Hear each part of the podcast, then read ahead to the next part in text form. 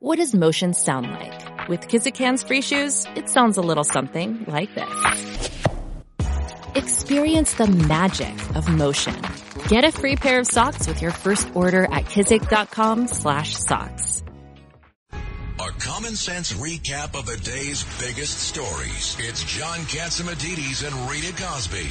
Katz and Cosby on 77 WABC. Guess who's with us now? Now we've got, by the way, we've got Bob Costello, because he made breaking news that other night with us. With our show. I had to take it out with the pliers, but we got it out. And great, it was big news that night. And thank you, Bob Costello. Yep, Bob, I'm so glad to have you here. Everybody on Katz and Cosby, Bob Costello, of course, was the blockbuster witness that went before the Trump grand jury and presented, 321 emails, and they only had 6. And you basically say Cohen is a liar, right, Bob?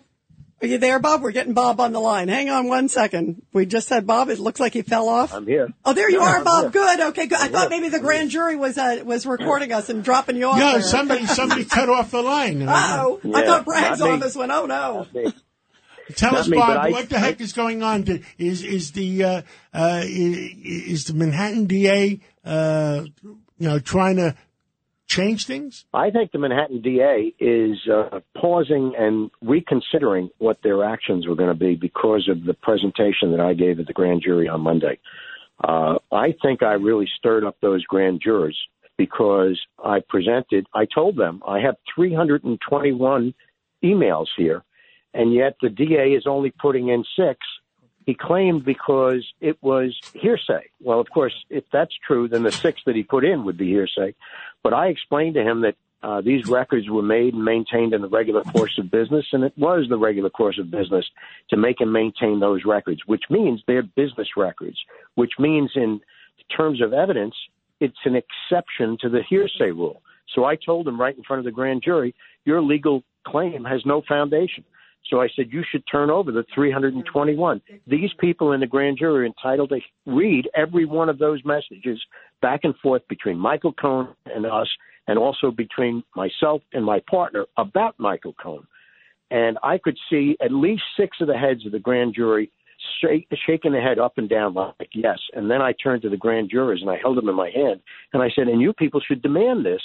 And I said, I don't know why the district attorney is not showing this material to you. I sent this and 5 memos of contemporaneous meetings with Cohen at the Regency Hotel, our first meeting, which was the one I talked about a lot, because what he told us there was completely contrary to what he said on television he was going to tell the grand jury.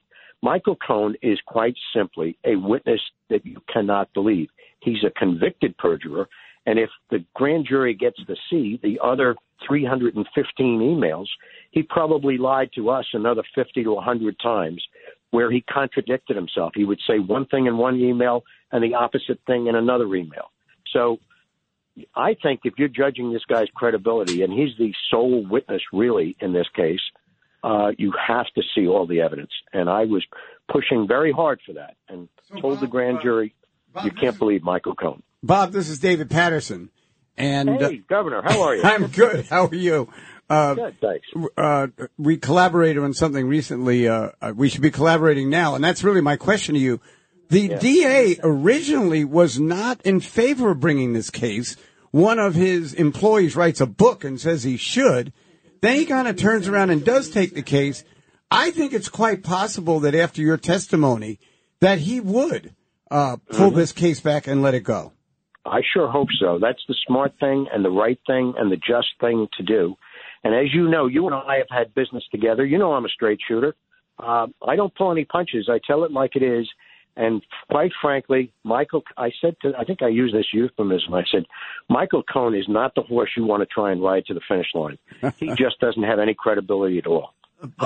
Bob Ed Cox here. You and I served together 50 years ago, briefly in the Southern District. You're right. Absolutely. They passed on the federal part of this case, didn't they? Not only did the U.S. Attorney's Office for the Southern District, after I presented the exact same material that I presented to the Manhattan DA's office, as well as to Trump's lawyer, and I sat down with 2 assistants and 2 FBI agents for a couple of hours. They passed. They never did anything else with Michael Cohen again because they exercised good judgment. I hope that the Manhattan DA's office would look at that experience and say, we should follow in their shoes and not go forward with a frivolous case like this.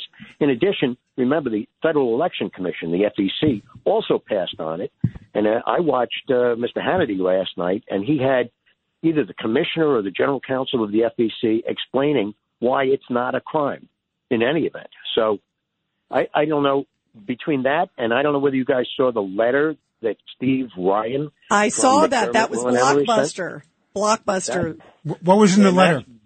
That letter said, Michael, this is the lawyer acting on behalf of Michael Cohen, writes to the FEC, and he says this was his idea and his money. And the letter says, and I did not get reimbursed. And therefore, they say you should walk away from this. Well, when we spoke to him 2 months later in April, he said the same thing, except he said he was reimbursed later on. Counselor, a great district attorney who served Manhattan for 16 years, Cy Vance and his team looked at this, and they decided. And Cy Vance is a Democrat, lifelong, and a great district attorney, beloved. Right. He passed on it. Now, exactly. I mean, isn't this incredible? The feds pass on it. Your predecessor passes on it. You initially pass on it. And now, when something is promised to you, and who knows what it is, now you decide to bring these trumped-up charges that really lie on the mouth of a convicted felon. A felon who's convicted of lying, and that's all he does. That's incredible. And I want to tell you something. He should be, Bragg should be removed from office. He's no damn good. Well, it's up to the governor of the state that has the ability to remove. She won't do anything. Diddly. She won't do diddly. She won't do anything. She can't handle legislature, which is out of control. Because that dumb jackass, she gave them all their raises, and then she says, "Will you give me a judge who everybody says is good?" The left wing says no. You know what, Hochul, wake up and stop trying to build apartment houses in little communities, you jackass. That's the other problem we have, Senator. What if she pulls back? What if the DA pulls this back? If the DA pulls it back, it's over. And guess what? He does it only because he sees the handwriting on the wall. Let me ask out Bob Costello because he's still with us, everybody. Bob, What do you think? Yep. Is there a chance that the DA may pull it back? What do you think? I absolutely think there's a chance. When I saw that letter from Steve Ryan on behalf of Michael Cohen to the FEC last night, I sent a quick email to one of my partners, and I said, game, set, match. Let's get that out to the media. Well, the media has it.